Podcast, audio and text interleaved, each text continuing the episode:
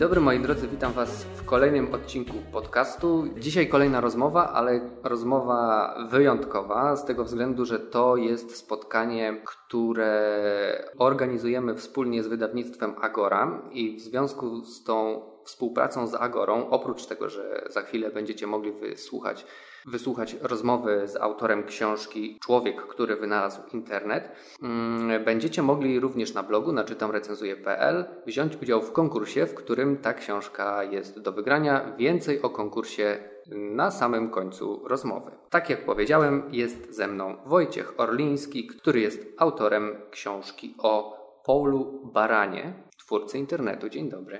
Dzień dobry. On sam swoje nazwisko wymawiał Bejren zresztą, tak, czyli Paulu Bejrenem, no ale przyszedł na świat jako baran, niewątpliwie. Twórców internetu było wielu. Tak jak twórców okazuje się, jak czytamy w Twojej książce, e, twórców komputera. Każdy się prześcigał w tym, żeby udowodnić, że to właśnie on wymyślił komputer albo internet. Dlaczego właśnie spośród twórców internetu e, wybrałeś jako bohatera swojej książki Barana, Bejrena, który notabene wcale niechętnie przyznawał się do tego, e, że ten internet wymyślił? Zafascynował mnie e, jako coś w rodzaju takiej alternatywnej biografii, którą mógłby mieć Stanisław Lem, gdyby, gdyby Lem spełnił swoje, swoje marzenie. Gdyż, jak wiadomo, jako, jako, jako młody człowiek, jako, jako gimnazjalista nie chciał być pisarzem w ogóle, nie, nie myślał o czymś takim, marzył o tym, żeby być inżynierem, żeby studiować na Politechnice, miał zeszyt wynalazków, e, w którym e, no tam podobno e, po raz drugi wynalazł, wynalazł Bałkardana, nie wiedząc, że już ktoś to zrobił przedtem, kilka stuleci przed nim, a także był tam unikalny projekt roweru z napędem na przednie koło, więc to jest jakaś alternatywna biografia, gdyby, gdyby Lem spełnił to swoje marzenie, no, czy, gdy, czy albo gdyby nie było II wojny światowej, albo gdyby jego rodzina odpowiednio wcześnie wyjechała z Lwowa. No więc rodzina, państwo Baranowie, jeszcze wtedy zdecydowanie Baranowie, a nie Bejrenowie, rzeczywiście zrobili no, najmądrzejszą rzecz, jaką można było zrobić przed wojną, czyli w roku 1928 e, wyemigrowali e, do Stanów Zjednoczonych e, z malutkim barankiem, który był wtedy, znaczy bohaterem mojej książki, który miał wtedy dopiero dwa latka i, no i rzeczywiście później dokonał wspomnianego wynalazku. No więc oczywiście rzeczywiście wielu ludzi przypisuje, są ludzie, którzy przepisują sobie ten tytuł, czyli na przykład jest taki bardzo wybitny skandynat inżynier Wendsurf, również w Polsce był kilka lat temu właśnie opiewany taką, taką sławą, tak, tak to zapowiadano, by ten jego przyjazd, że przyjeżdża ojciec internetu, człowiek, którego wymyślił.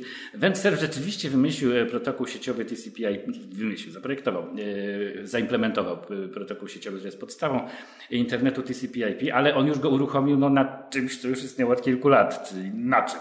Właściwie. No, oczywiście można powiedzieć, że nie nazwano wtedy tego internetem, no tylko, że po uruchomieniu tego protokołu też jeszcze nie nazwano internetem, to jest, to jest, to tylko młoda nazwa. No więc krótko mówiąc, jeżeli e, cofamy się w tej historii do e, postaci, która jest wynalazcą, tak jak wynalazcę definiuje prawo patentowe, a spór o to, kto co wynalazł, tu akurat nie, ale czasami jest e, przedmiotem procesu, więc, więc tam się właśnie wtedy przykłada, kto spełnia tą ustawową definicję, a kto nie. E, mój bohater spełnia tą e, ustawową definicję z, z, no po prostu z ogromnym zapasem, bo wynalazcą w tej definicji jest to, że trzeba spełniać dwa warunki. Trzeba, trzeba zaproponować rozwiązanie, które nie jest oczywiste dla fachowców i opisać je w taki sposób, żeby ci fachowcy potrafili je wcielić w życie. Czyli nie wystarczy tak ogólnie powiedzieć, a gdyby tak wszystkie komputery połączyć w jakąś sieć i takie pomysły były w literaturze science fiction czy, czy, czy w esejach już wcześniej. Właśnie wspomniany Stanisław Lem w ogóle bardzo, bardzo dawno temu już miał taką wizję, w boku Magellana jest tam taka wizja biblioteki trionowej tak zwanej, która jest bardzo zapisu przypomina to, co się wcieliło. No ale jakby tak Lemowi wtedy powiedzieć, ma pan tu milion dolarów, niech pan to zrobi, to co pan zaprojektował, no to Lem by rozłożył ręce, bo by nie wiedział jak. Natomiast Baran czy tam Bejden rzeczywiście bardzo drobiazgowo, aż do, aż do konkretnych dosłownie części, części, części z katalogu firmy Western, Western Electric, to tak wyglądało, rozpisał, jakie dynksy trzeba połączyć, jakimi wichajstrami. Ja też nie jestem, nie, nie jestem inżynierem, więc przepraszam za swoje niefachowe, ale no to strasznie drobiazgowo opisał. No i to był taki gotowy przepis, który parę lat później wcielono. No i później parę osób niezależnie od niego, na przykład Donald Davis, podobne koncepcje formułowało, a także właśnie no, udoskonalano to, przed, no, przede wszystkim e, właśnie ujednolicono protokół sieciowy, to jest wielka zasługa Ventona Surfa, ale jednak tym pierwszym facetem, który tak opisał właśnie jest mój bohater. Okej, okay, czyli powód był taki, że on się najbardziej mieści w definicji wynalazcy. No, Okej, okay. to, to jest... No, jeden z powodów. Drugi powód jest taki, że bardzo pod wieloma względami, pod względem poczucia humoru i zainteresowania. Przypominał mi mojego ukochanego pisarza Stanisława Lewa. Myślałem, że y, powód był też taki, że to jest dobry bohater, dobry, bo polski w pewien sposób. No, oczywiście jego związki z Polską były luźne, ponieważ jak już opuścił, opuścił Polskę jako, jako, jako e, no, bardzo małe dziecko, czyli mm, niczego nie zdążył zapamiętać, już raczej jego rodziny miał jakieś, jakieś wspomnienia. No a poza tym większość jego życia upłynęły no, na albo drugą wojnę światową, albo zimną wojnę, więc to nie, nie, bardzo mógł się interesować. Znaczy nawet by chciał bardzo pielęgnować te swoje związki z Polską. Byłoby to no, w pewnych momentach samobójcze, a w innych momentach nieroztropne. Historia Bejrena Barana to jest trochę też taka historia, taka klasyczna historia od pucybuta do milionera. Kiedy czytałem tą książkę, zastanawiałem się, jak duży wpływ na, na kształt całej kariery y, Bejrena miał fakt, że w czasach, w których rozwijała się jego kariera, Stany Zjednoczone to był kraj no, niemalże mlekiem i miodem płynącym. Na pewno kariera Barana nie, nie była. Dzisiaj ktoś taki, gdy miał przejść jego kariera, wyglądałaby zupełnie inaczej. Nie wiem, czy miałaby miejsce w ogóle w Stanach Zjednoczonych, bo rzeczywiście to przypada na e, szczególną bardzo epokę. Baran należał do e, pokolenia pionierów Krzemowej Doliny, którzy ją e, zbudowali.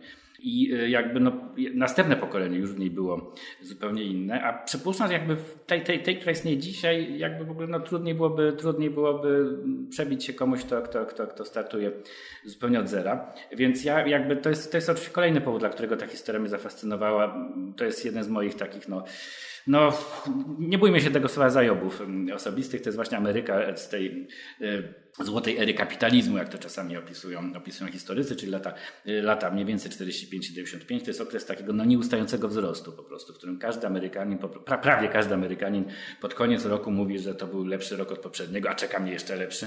E, I, i no, w ciągu dosłownie takiego jednego pokolenia, i to jest właśnie mniej więcej jego pokolenie, ludzie wyszli z takiej, no, z takiej biedy, na takiej naprawdę, no, takiej, takiej biedy jak, jak europejska, no, właśnie do do, do, przez chwilę byli tak, wydawało im się, że są mieszkańcami najbogatszego e, kraju na świecie, przyjeżdżali do Europy, szastali napiwkami i tak dalej.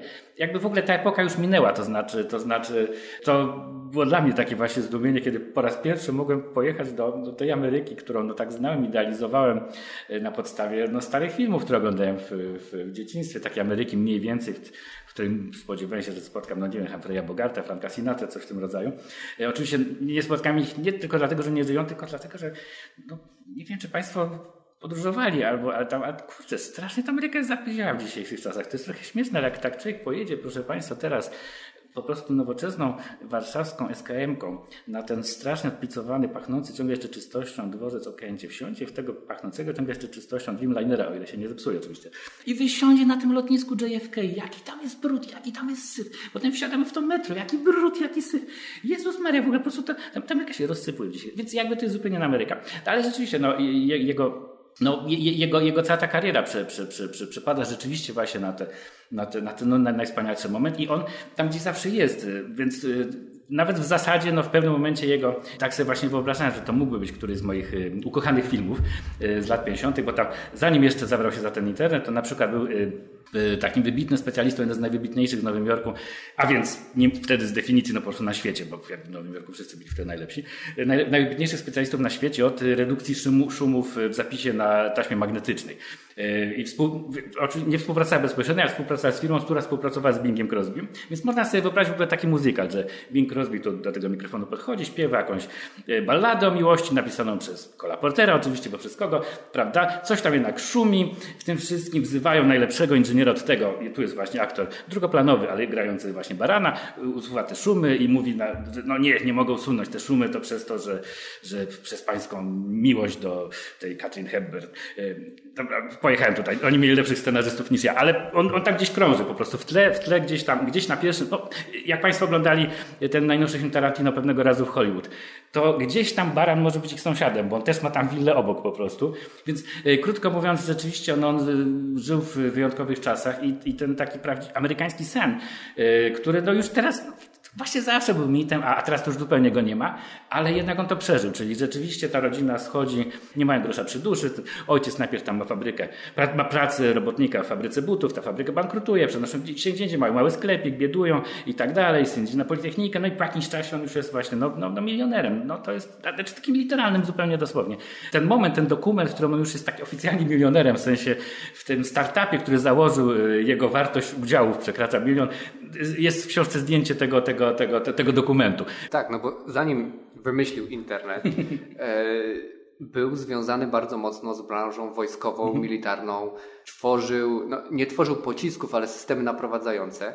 I ta sytuacja troszeczkę mnie tak, e, troszkę mi się skojarzyła.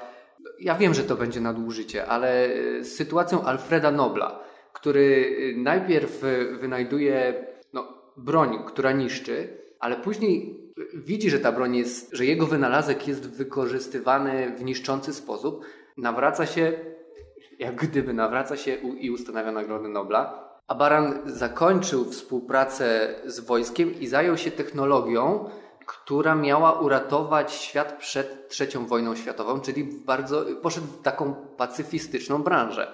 Można jakieś analogie wyciągnąć, czy to jest za bardzo, za daleko idąca myśl? Nie, nie, to jest, ja myślę, że on sam by się nigdy nie, nie, nie pogniewał za to, za, to, za to porównanie. Zresztą kto by się pogniewał za porównanie do Nobla, no, no, no bez przesady. Nie użyłbym tu słowa pacyfizm, bo on, bo on nie był, y, to, to nie jest tak, że on uważał, że nie wiem, że Stany Zjednoczone powinny się jednostronnie rozbroić. Raczej właśnie rzeczywiście chodziło o to, żeby zimna wojna, która, która no szczęśliwie nigdy nie przeszła w gorącą, no rzeczywiście nie przeszła w gorącą, a parę razy było, było, było, naprawdę, było naprawdę blisko.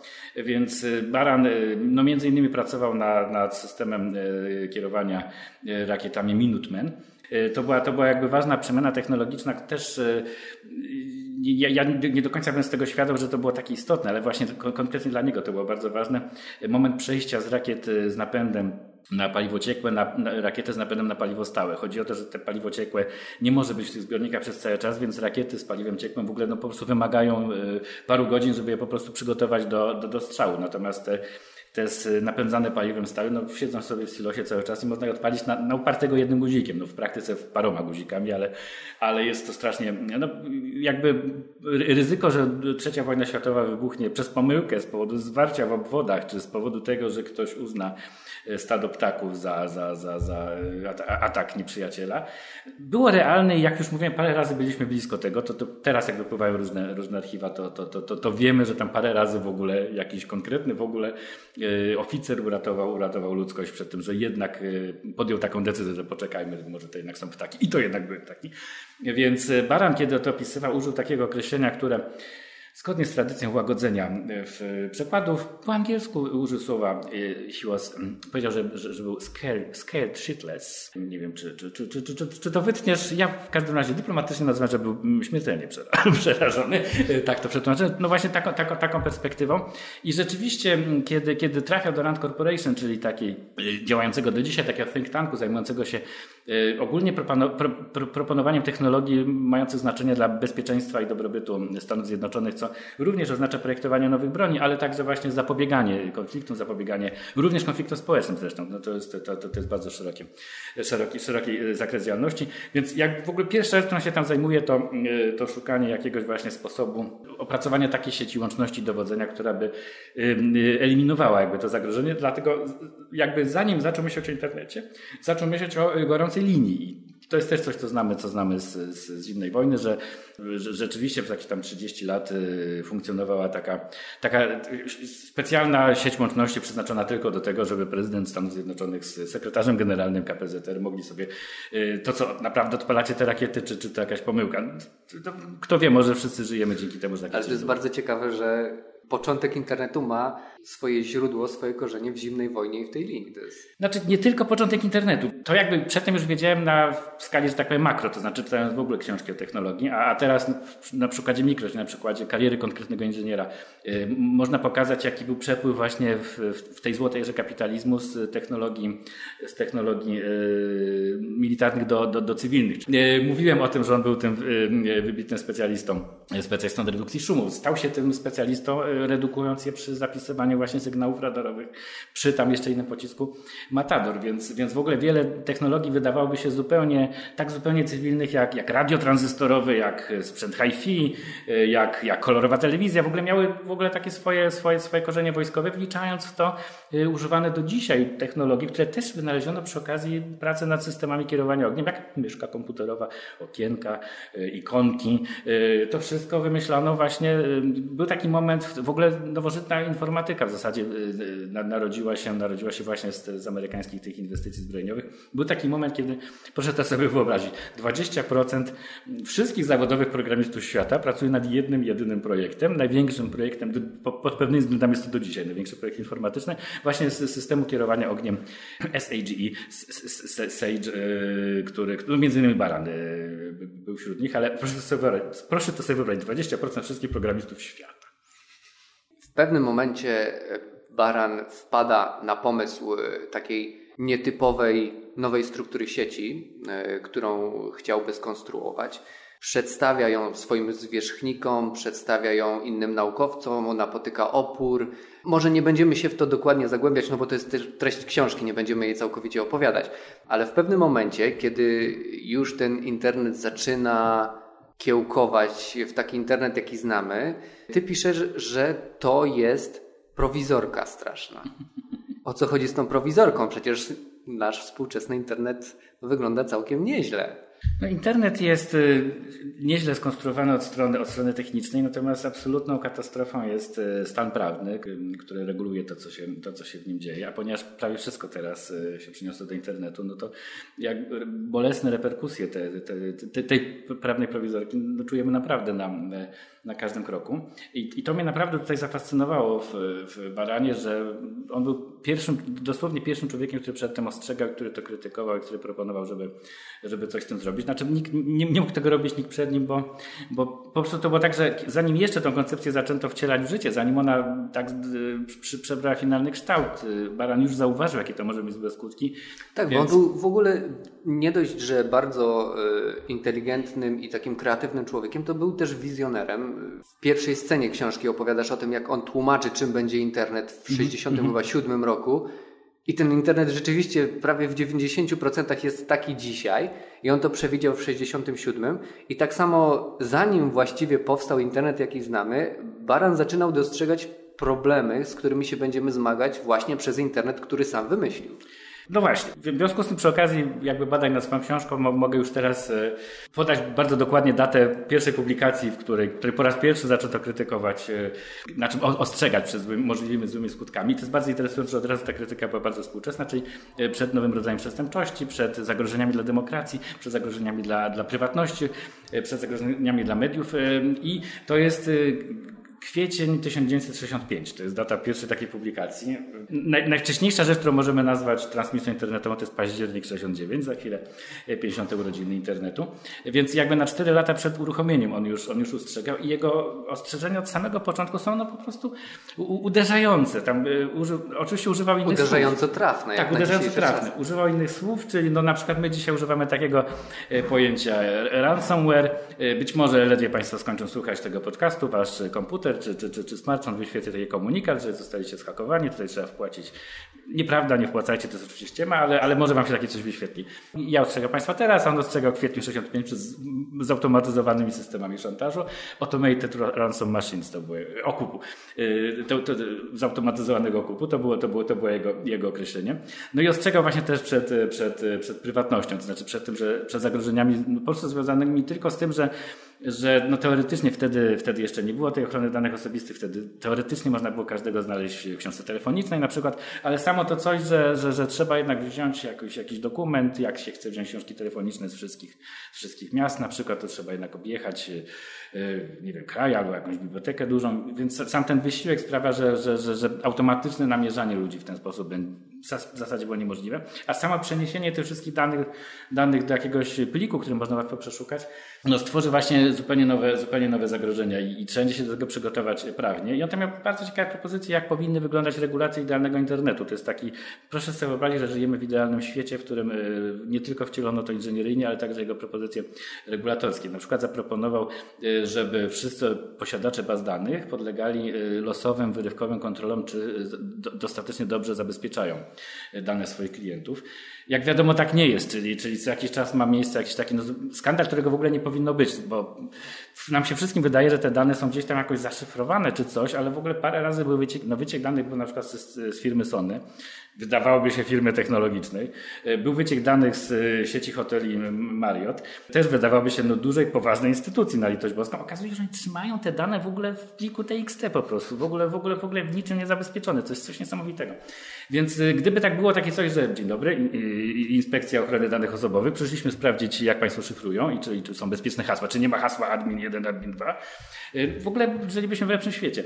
Proponował też właśnie podobne takie losowe audyty systemów operacyjnych, czyli coś, co zupełnie dzisiaj było nie do pomyślenia, czyli że wchodzi taka kontrola do Microsoftu, do, do, do Google'a, do, do, do Apple'a e, i właśnie prosimy tutaj pokazać, jak Państwo szyfrują te dyski twarde, czy, czy, czy coś takiego. Czy, czy to na pewno, nie, nie o to chodzi, żeby oczywiście poznać dane, tylko czy ten szyfr jest rzeczywiście bezpieczny, rzeczywiście taki nieprzełamywalny, jak to obiecujecie klientom, bo zauważmy, że każda z tych firm nas zapewnia. Gdzieś tam klikniemy sobie na zawsze, mówią, że stosują industry grade encryption tak, ale nie możemy tego w żaden sposób sprawdzić, więc ja prawdę mówiąc nie wierzę i to jest... A, właśnie piękny cytat z Barana trzeba założyć, że wszyscy są tak diabolicznie sprytni jak my, ale nie wszyscy są równie uczciwi i praworządni. Właśnie, więc ja tam im po prostu nie wierzę, e, kiedy mówią, że są tacy industry great, no bo co jakiś czas wychodzi ten skandal i okazuje się, że to była ściema.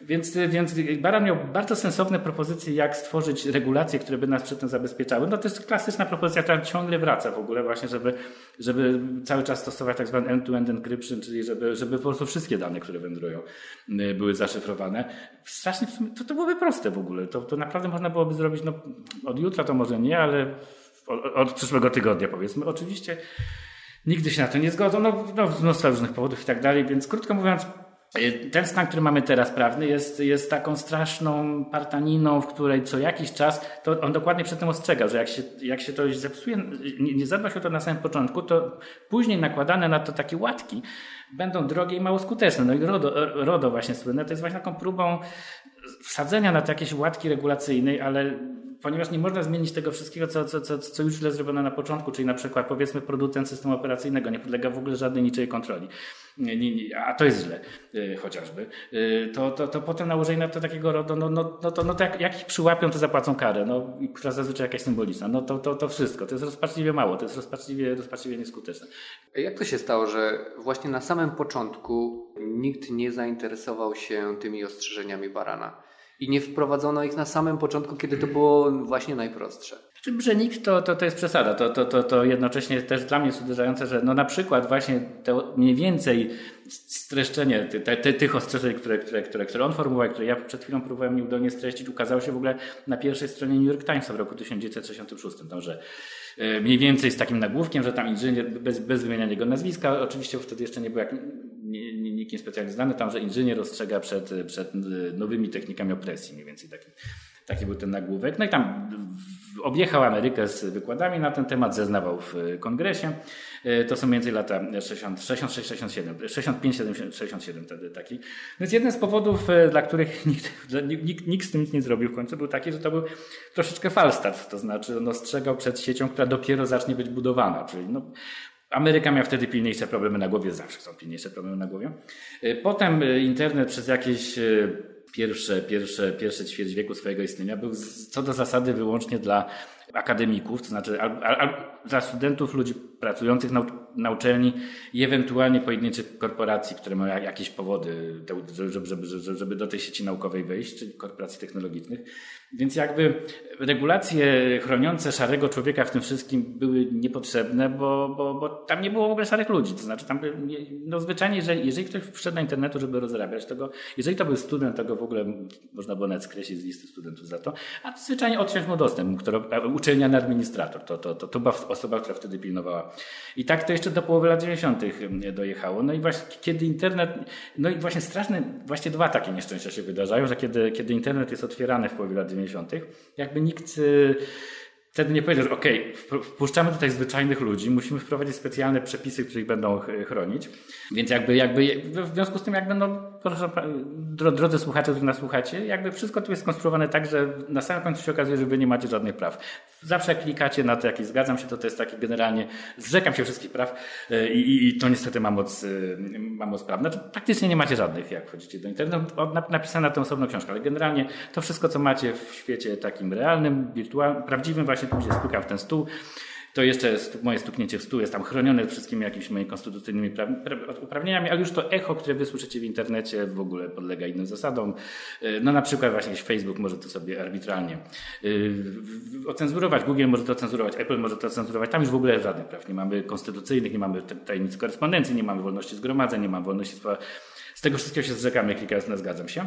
Więc to jest właśnie źle, że jakby o to nikt nie zadbał w, w tym 95 roku. A druga, jeszcze gorsza rzecz była taka, że ponieważ te firmy internetowe były takie wtedy, takie małe, takie, takie sympatyczne, takie mniamuśne, takie, to byli tacy fajni, tacy studenci w bluzach z kapturami i, i, i tak wszyscy wtedy kochali i tak, i taki wtedy był główny strach, że, że te duże, stare firmy ich tam za, za, zatupią, zakrzyczą te wszystkie IBM, jakieś takie wielkie Microsofty, więc trzeba stworzyć im przywileje, więc stworzono rzeczywiście specjalne przywileje prawne dla firm wyłącznie za to, że działają w internecie.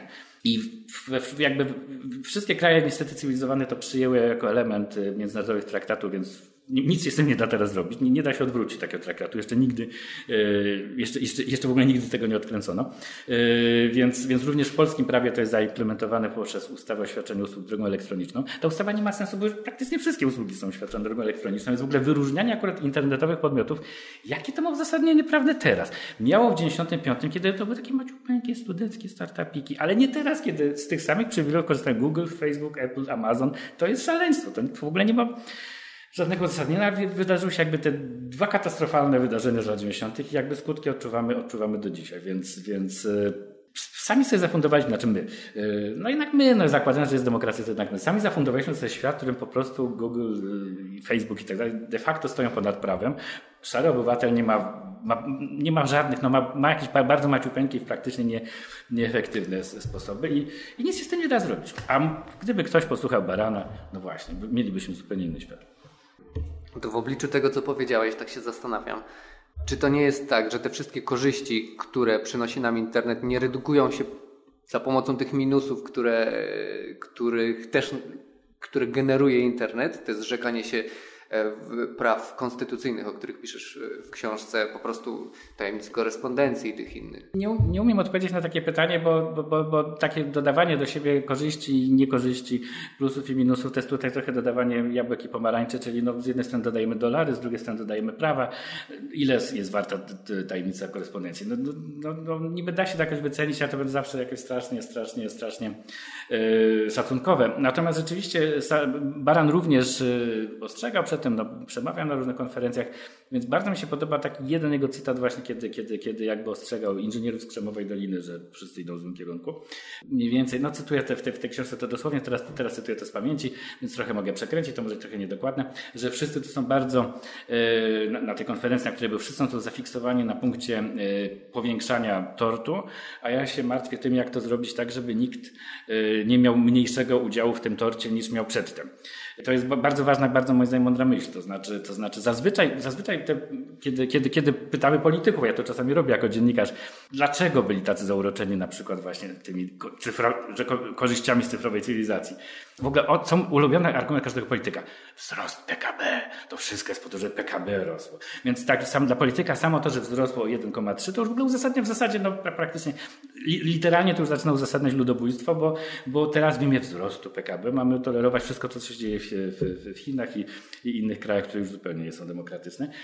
Natomiast najważniejsze jest pytanie takie, czy razem z tym wzrostem PKB, czy nam wszystkim rośnie? Czy akurat w Polsce może tak, w Polsce, w Polsce rzeczywiście yy, za sprawą mnóstwa różnych czynników, chyba jednak nie, nie za sprawą internetu, ale mniejsza z tym, rzeczywiście w większości z nas przynajmniej rośnie, ale już tak nie powiedzą sobie Amerykanie, to znaczy, to znaczy jednak e, przez ostatnie 20-30 lat wielu Amerykanom dosłownie skurczył się ten, ten, ten, ten, ten kawałek tortu, który mieli, to znaczy w, oczywiście płace nominalne wzrastają, ale realne dla, dla, dla, dla, dla wielu są stagnacje, czy wręcz, czy wręcz, się, czy wręcz się cofają. Więc, więc owszem, moim zdaniem y, za sprawą tych złych regulacji internetowych nie przypilnowano tego, żeby, żeby, żeby wszyscy na tym y, korzystali. Część, część ludzi skorzystała niesamowicie, jak, jak, jak Jeff Bezos czy, czy, czy, czy Steve Jobs, a część jest w ogóle w plecy. A czy czegoś nauczyła Cię historia Barana? No ja, ja, przede wszystkim już zdążyłem się tak pogodzić i teraz się trochę tego wstydzę, ale y, jest taki mit towarzyszący współczesnej Ksemowej Dolinie, że nie, nie, można się, nie można się dorobić milionów, nie dorobiwszy kilku wrogów. To, jest, to, było, to, było, to było hasło reklamowe chyba filmu Social Network o narodzinach, o narodzinach Facebooka.